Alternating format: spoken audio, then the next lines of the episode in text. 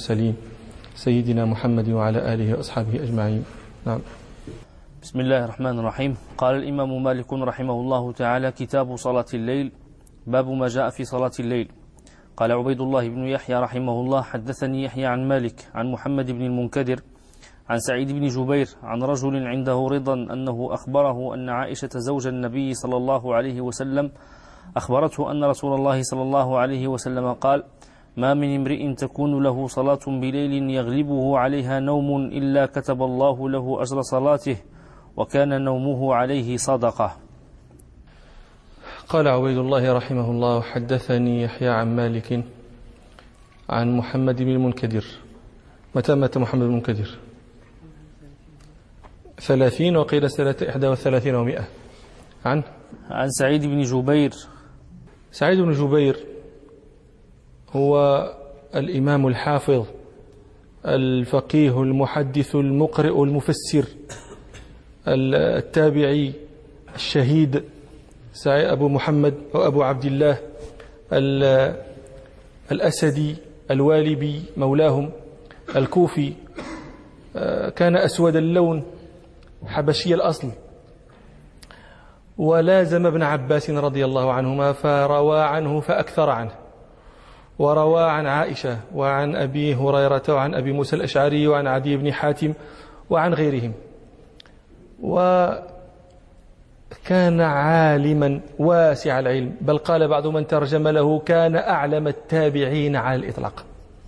وكان يقال أعلم أعلم التابعين بالطلاق سعيد بن المسيب وأعلمهم بالحج عطاء وأعلمهم بالحلال والحرام طاووس وأعلمهم بالتفسير مجاهد بن جبر وأجمعهم لذلك كله سعيد بن جبير.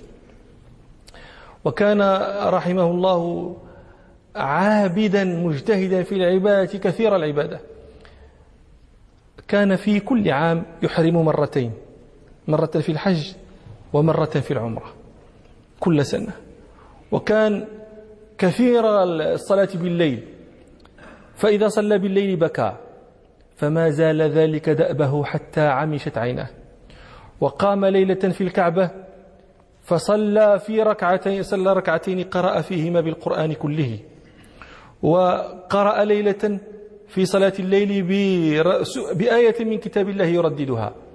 قول ربنا واتقوا يوما ترجعون فيه إلى الله ثم توفى كل نفس ما كسبت وهم لا يظلمون. يرددها يرددها حتى قام بها ليلته كلها. وكان له ديك. إذا صاح الديك ليلا قام سعيد بصياح الديك فيصلي ما كتب الله له أن يصلي. وفي ليلة لم يصح ذلك الديك. فلم يستيقظ سعيد بن جبير حتى أصبح. فشق ذلك عليه أن فاتته صلاة بالليل. فقال ما شأن ذلك الديك؟ ما له قطع الله صوته. فما سمع له صوت بعدها. فقالت أمه له يا بني لا تدعو على شيء بعدها. وكان يقول لو فارق ذكر الموت قلبي لخشيت أن يفسد عليه قلبي. وكان طلابة للعلم. كان إذا أتى ابن عباس قال كنت آتي ابن عباس فأكتب في لوحي حتى أملأه. ثم أكتب في كفي حتى أملأها. ثم أكتب في نعلي حتى أملأها. ولذلك كان ابن عباس إذا جاءه أهل الكوفة يستفتونه. قال لهم أتستفتوني؟ وفيكم ابن أم دهماء يقصد سعيد بن جبير. وقال له مرة قال ابن عباس مرة لسعيد بن جبير قم فحدث الناس. قال أحدث وأنت ها هنا. فقال له ابن عباس أليس من نعمة الله عليك أن تحدث وأنا شاهد؟ فإن أصبت فذاك وإن أخطأت علمتك. وأصابه يوما سواد من قدر قدر عندهم في الدار كان يطخ فيه شيء فأطل فيه نظر فيه سعيد بن جبير فأصابه سواد من ذلك القدر. ولم يشعر هو بالسواد الذي أصابه. فرأته ابنته ورأت السواد فقالت له ما هذا السواد الذي بوجهك؟ فأغمي عليه. فلما أفاق قيل له ما شأنك. قال خشيت أن يكون الله سود وجهي قبل الآخرة. وكان رحمه الله عالما بتأويل الرؤيا. قاله مرة عبد الملك بن مروان الخليفة يقص له رؤيا يقص عليه رؤيا. قال إني رأيت كأني أكرمكم الله أبول في المحراب أربع مرات. فقال له سعيد بن جبير يملك من ولدك لصلبك أربعة. وكذلك كان فقد ملك بعده ابنه. شكون؟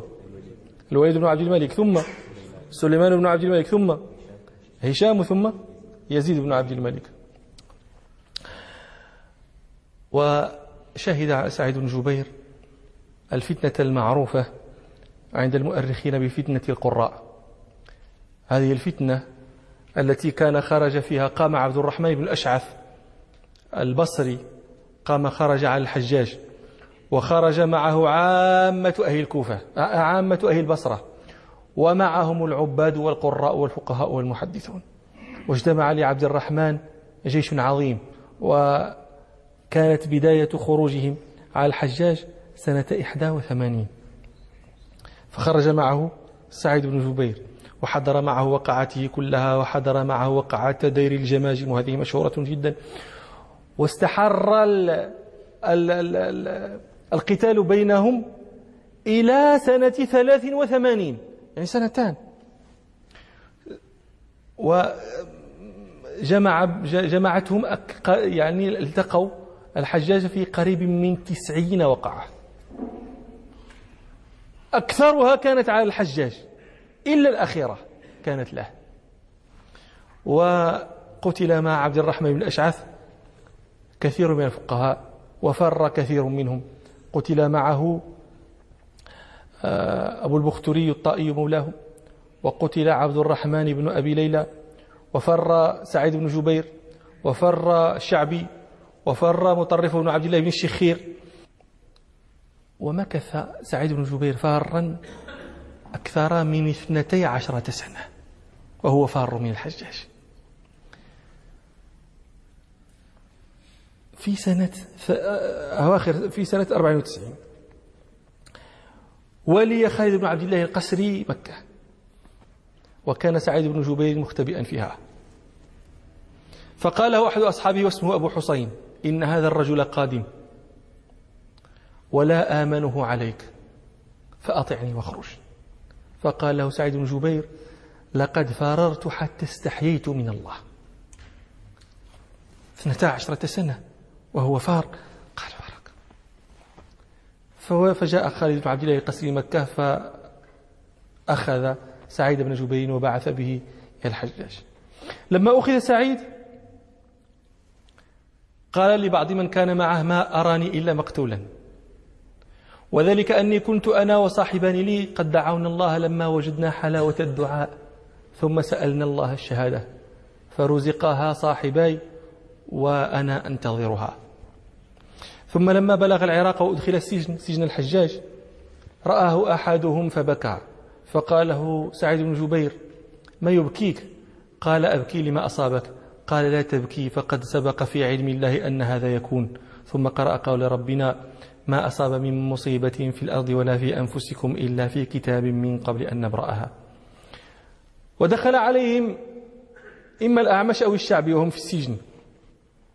فقال لهم أتى بكم شرطي من مكة؟ أفلا كتفتموه وألقيتموه في البرية؟ فقال له سعيد بن جبير فمن كان يسقيه إذا عطش؟ كان الحجاج. إذا أدخل عليه بعض هؤلاء الذين كانوا خرجوا مع عبد الرحمن الأشعث كان يسألهم.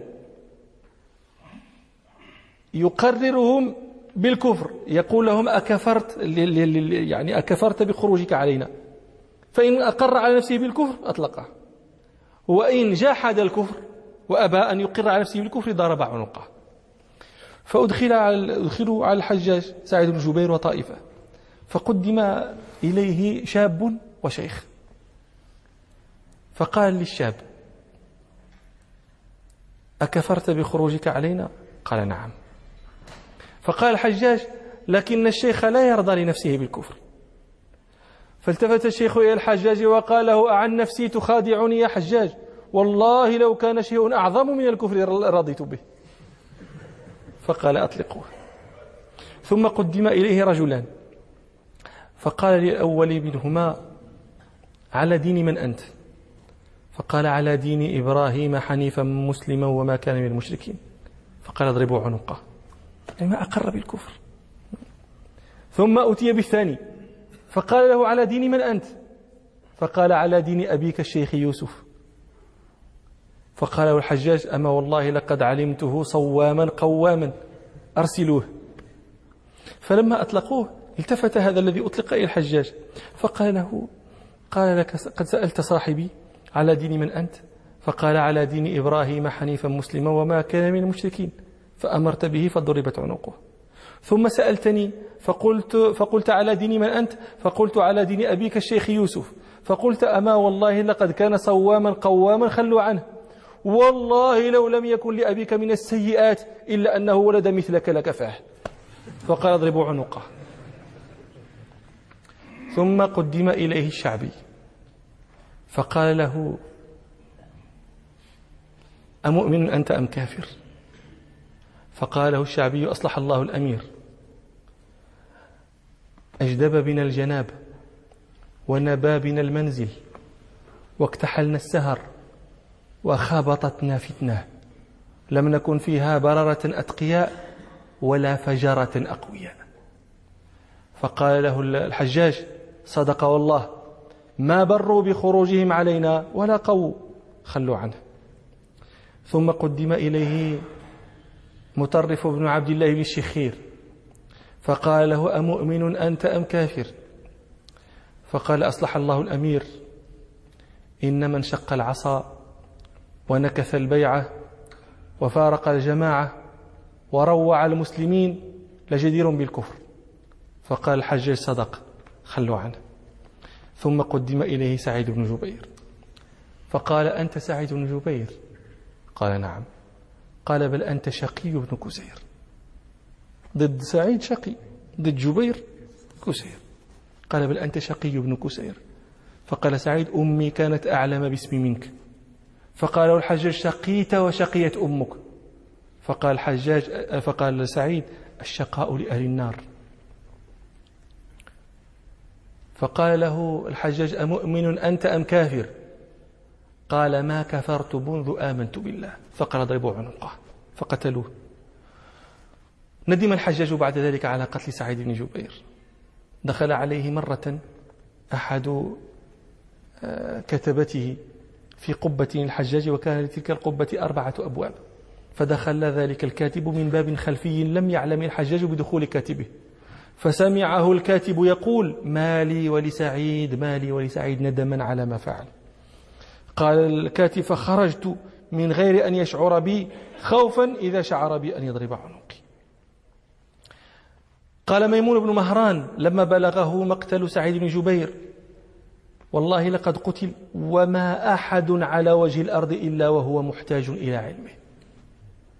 ولما بلغ الحسن البصري مقتل سعيد بن جبير قال اللهم أتي على فاسق ثقيف. والله لو أن من بين المشرق والمغرب اشتركوا في دمه لكبهم الله في النار. لقد كان يختب القرآن في كل ليلتين. ومات رحمه الله سنة ثلاث وتسعين وقيل سنة أربع وتسعين. من مأثور كلامه رحمه الله أنه كان يقول الخشية الخشية هي التي تحجز بينك وبين معصية الله. والطاعة وذكر الله هو طاعته. فمن أطاع الله فقد ذكره ومن لم يطع الله فلم يذكره وإن أكثر التسبيح وتلاوة القرآن. وكان يقول مثل من قرأ القرآن ولم يفهمه كمثل رجل أتته رسالة من أعز الناس عليه ولا يعرف القراءة. ولم يجد من يقرأها له فهو فرح بها لا يعرف ما فيها. قد تجدون في كثير من كتب التراجم قصة طويلة في أخذ سعيد وقتله. يقولون أنه لما أخذ في مكة وسير به إلى الحجاج ذلك الركب ذلك الجمع الذي كان فيهم سعيد والحرس الذين كانوا معه ومن أخذوا معه آه، جن عليهم الليل في في الطريق وهم بجنب دير. دير راهب من الرهبان. فعرض عليهم الراهب أن يبيتوا عنده وأن لا يبيتوا خارج الدير. قال فإن الأسد واللبوة يأويان إلى جانب الدير. فقبلوا وأبى سعيد بن جبير وأبى الدخول إلى الدير. فقالوا له إن اللبوة والأسد يفترسانك. فقال إن ربي يمنعني منهما ويجعلهما يحرسانني. فقالوا له أأنت نبي من الأنبياء؟ قال بل أنا عبد ضعيف وأبى الصعود. فلم يلبثوا إلا قليلا حتى أتت اللبوة. قالوا فجعلت تتحكك بسعيد بن جبير وتتمسح به وربضت غير بعيد منه. ثم أتى الأسد ففعل مثل ما فعلت اللبوة.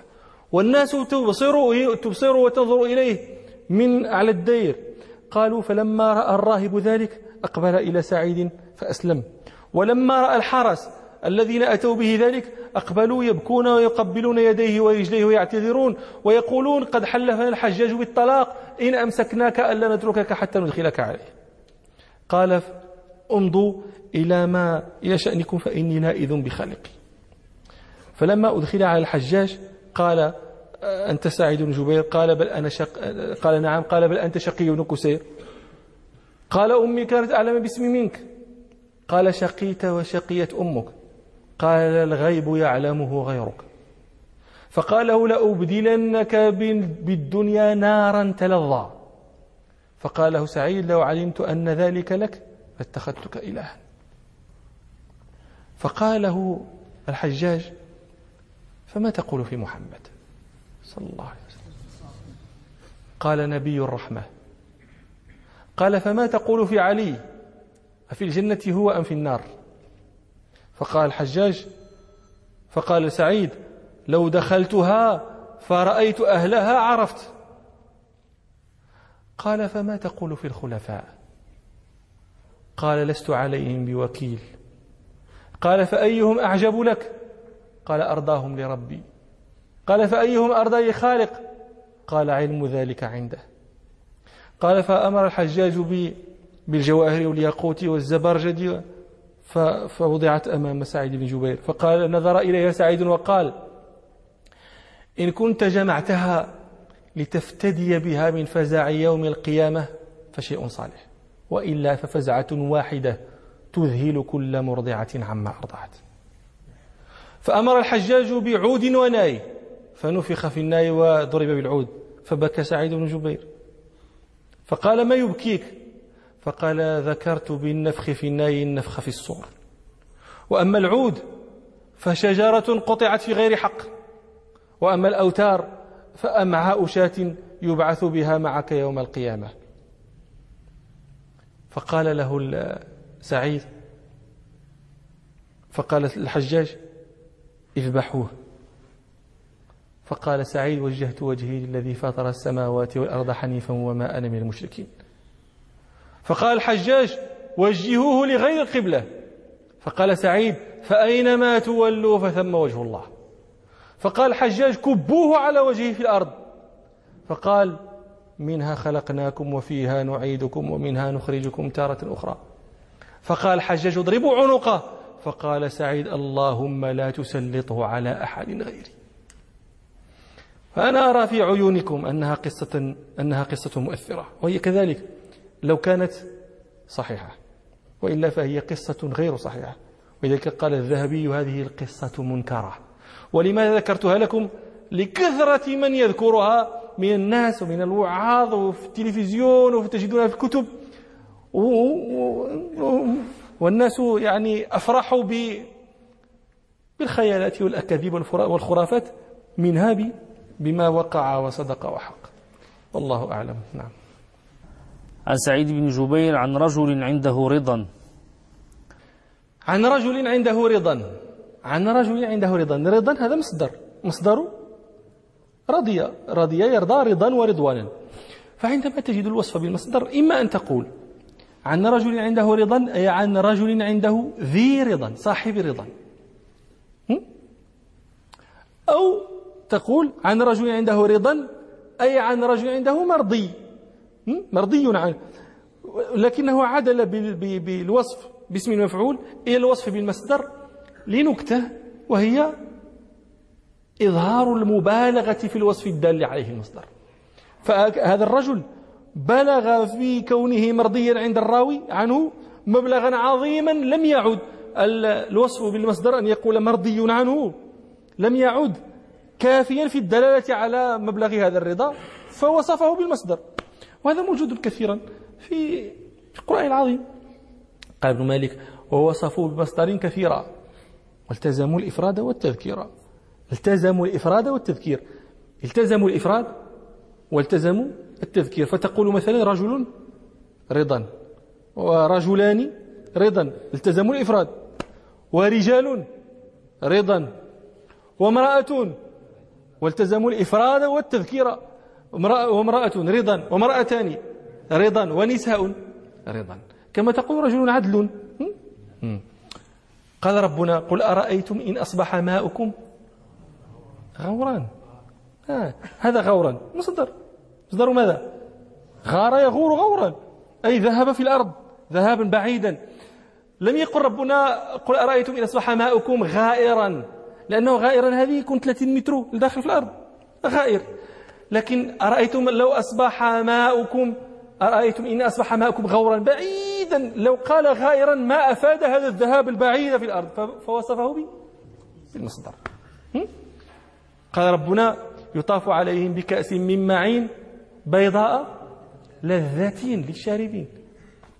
المراد بيضاء لذيذة الكاس لذيذة للشاربين. ولكن لما كانت تلك اللذاذة بلغت مبلغا لا تؤديه كلمة لذيذة وصفها بالمصدر. قال ربنا إنه قال يا نوح إنه ليس من أهلك إنه عمل غير صالح.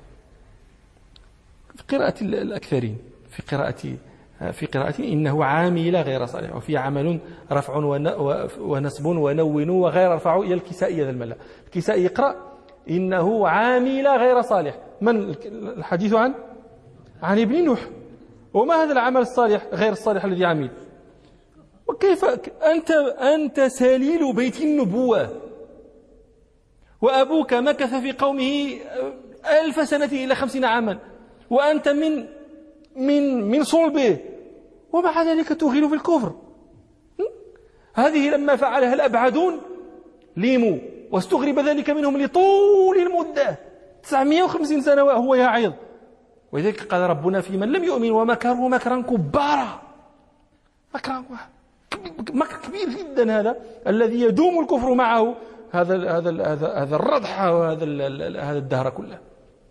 هذا من الأبعدين. فما بالك بابنه؟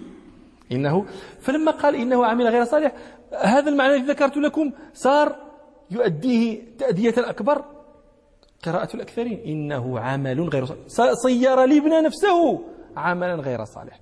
هذا من الوصف بالمصدر الذي نحن فيه. عن رجل عنده رضا. هذا من هذا. هذا لما قال سعيد بن جبير عن رجل عنده رضا عدله أم جرحه؟ عدله. هذا تعديل. لكن هل أخبرنا بهذا المعدل؟ هل علمنا هذا الذي عدل أبهمه. فإذا هذا الذي يسميه المحدثون التعديل المبهم. واضح؟ هذا التعديل المبهم. التعديل على الإبهام لا يقبله المحدثون. يطرحون الإسناد الذي فيه مبهم وإن عدل مفهوم؟ وهذا حكى ابن الصلاح عن الخطيب البغدادي وعن الصيرفي وعن غيرهم. لماذا؟ لماذا سعيد بن جبير؟ هذا إمام من الأئمة. عن رجل عنده رضا. هل يمكن أن يكون في هذا الذي روى عنه سعيد بن جبير؟ قدحا وجرحا. هل يكون هل يمكن أن يكون فيه قدح وجرح؟ ويعلمه سعيد ويخفيه ويعدله. هذا لا يمكن أن يتصور. فلماذا لا يقبلون هذا؟ قالوا لأنه يمكن أن يكون فيه ما يقدح فيه ولم يطلع عليه سعيد واطلع عليه غيره. ممكن هذه؟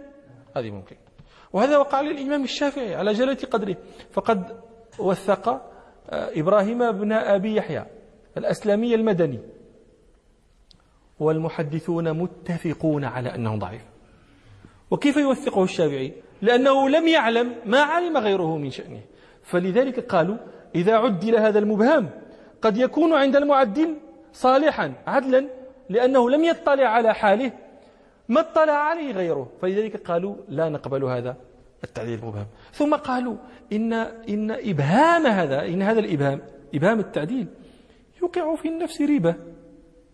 يوقع في النفس ترددا. ولو كان صالحا خالصا لسماه. مفهوم الكلام؟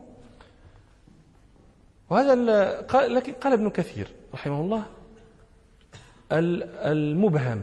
الذي لم يسمى لا نعلم أحدا يقبله. لكن إن كان في القرون المشهود لها بخير فإنه يستضاء بروايته ويستأنس بها في مواطن. والإمام مالك يعني من إسناد هذا الحديث من هذا من هذه البابة. إلى هذا أشار العراقي رحمة الله عليه بقوله ومبهم التعديل ليس يكتفي به الخطيب والفقيه الصيرفي وقيل يكفي نحو أن يقال حدثني الثقة. هذا قول لبعض الحنفية. يرون أنه إذا قال الراوي الثقة حدثني الثقة كاف هذا في التعديل. لكن قلنا هذا مردود عند المحدثين. ولذلك هو العراقي لما قاله ذكره قال وقيل يكفي فساقه تمريضا بيانا لضعف هذا القول عنده. وقيل يكفي نحو أن يقال حدثني الثقة. فأضربه عن هذا القول وقال بل لو قال جميع أشياخي ثقات لو لم يسمي لا نقبل من قد أبهم. على أن هذا الذي أبهم هنا قد عرفه الناس وبينوه وهو الأسود بن يزيد النخعي ذكر ذلك ابن عبد البر وابن حجر وابن حزم والمنذري بل رواه النسائي على التصريح من طريق أبي جعفر الرازي عن محمد بن المنكدر عن سعيد بن جبير عن الأسود بن يزيد عن عائشة عن النبي صلى الله عليه وسلم. فإذا الذي يروي عنه سعيد بن جبير هذا المبهم المعدل هو الأسود بن يزيد. والأسود بن يزيد هذا الأسود بن يزيد بن قيس النخعي الكوفي التابعي أحد أئمة أهل الكوفة أحد أئمة العراقيين. هذا أهل بيت اصطفوا واختصوا للعلم والعمل. الأسود بن يزيد هو أخو عبد الرحمن بن يزيد. وأبو عبد الرحمن بن الأسود وابن أخي آه، علقمة بن قيس وخال إبراهيم النخعي وهؤلاء الذين ذكرت لكم رأس في العلم والعمل حتى كان يقال آل الأسود خلقوا للجنة لكثرة ما كان يرى الناس من علمهم وعبادتهم. والأسود بن يزيد هذا كان يعني شيئا غريبا جدا في العبادة. كان قالوا كان طاف أكثر من ثمانين مرة. ما بين حجة وعمرة لم يجمع بينهما. وكان يسرد الصوم. بل كان يصوم في اليوم الشديد الحر. الذي الجمل الجلد الأحمر ليرنح فيه من الحر. يكاد يغمى على الجمل من شدة الحرارة يصوم هو فيه. وقال له عمه هذا علقمة, علقمة بن قيس قال له مرة في سفر وهو صائم إلى متى تعذب هذا الجسد؟ فقال له راحته أريد. ولذلك كانت عائشة رضي الله عنها تقول ليس بالعراق أحد أكرم علي من الأسود. وهذه عظيمة جدا مثل عائشة العراق كله على محاوى من الأكابر. ليس علي ليس أحد أكرم علي بالعراق من الأسود. وكان الشعبي يقول الأسود رأس مال أهل الكوفة. لما حضرته الوفاة بكى. فتعجب الناس تعجب بالحضرة وقالوا ما هذا الجزاء؟ يعني أنت حالك ما يبكيش في هذه اللحظة. على ما قدمت من صالح الفعل والقول. قالوا ما هذا الجزاء؟ قال ومن ينبغي له ينبغي له الجزع إلا أنا. والله لو أتيت بالمغفرة لهمني الحياء من الله تعالى. ومات رحمه الله سنة أربع وسبعين وقيل سنة خمس وسبعين. نعم.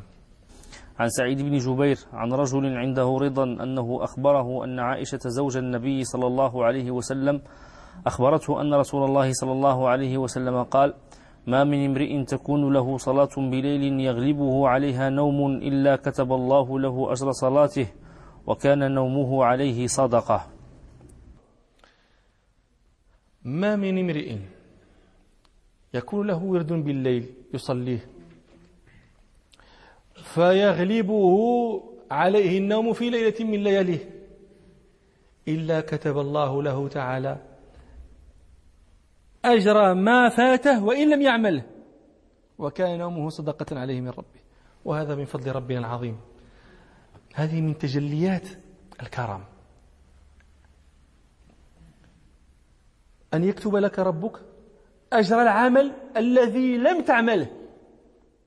ماشي أجر النية. لا نقول أجر النية إنما نقول أجر العمل. وإن لم تعمله إن كانت نيتك أن تعمله بشرط أن يحول بينك وبينه حائل. وهذا من عظيم رحمة ربنا. وهذا الذي دل عليه هذا الحديث. دل عليه ما رواه النسائي بن ماجه عن أبي الدرداء رضي الله عنه أن رسول الله صلى الله عليه وسلم قال من نوى أن يقوم من الليل فيصلي فغلبته عينه حتى يصبح كان كتب له مثل ما نوى وكان نومه صدقة عليه من ربه. وهذا الذي هذا المعنى أن يكتب الله لك أجر العمل. بسبب أنك نويت أن تعمله ولم تعمله لم يحصل منك ذلك العمل ويكتب الله لك أجره.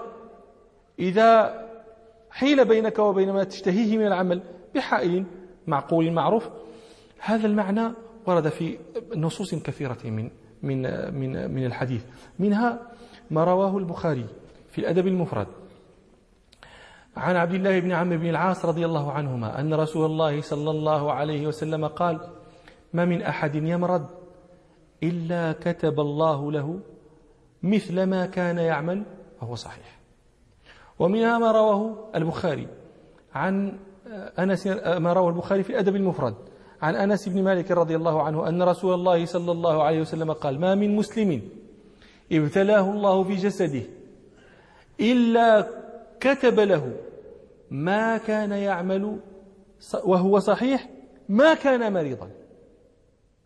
فإذا عافاه غسله وإذا قبضه غفر له. ومن ذلك ما رواه البخاري في صحيحه عن أبي موسى الأشعري رضي الله عنه أن رسول الله صلى الله عليه وسلم قال إذا مرض العبد أو سافر كتب له مثل ما كان يعمل صحيحا مقيما. ومن ذلك ما رواه البخاري في صحيحه. عن أنس بن مالك رضي الله عنه قال راجع رسول الله صلى الله عليه وسلم من غزوة تبوك فلما دنا من المدينة قال إن في المدينة أقواما ما سرتم مسيرا ولا قطعتم واديا إلا كانوا معكم. قالوا يا رسول الله وهم بالمدينة؟ قال وهم بالمدينة حبسهم العذر. فهذا من فضل ربنا. الحمد لله رب العالمين وإلى مجلس آخر إن شاء الله. سبحانك اللهم وبحمدك أشهد أن لا إله إلا أنت أستغفرك وأتوب إليك والحمد لله رب العالمين.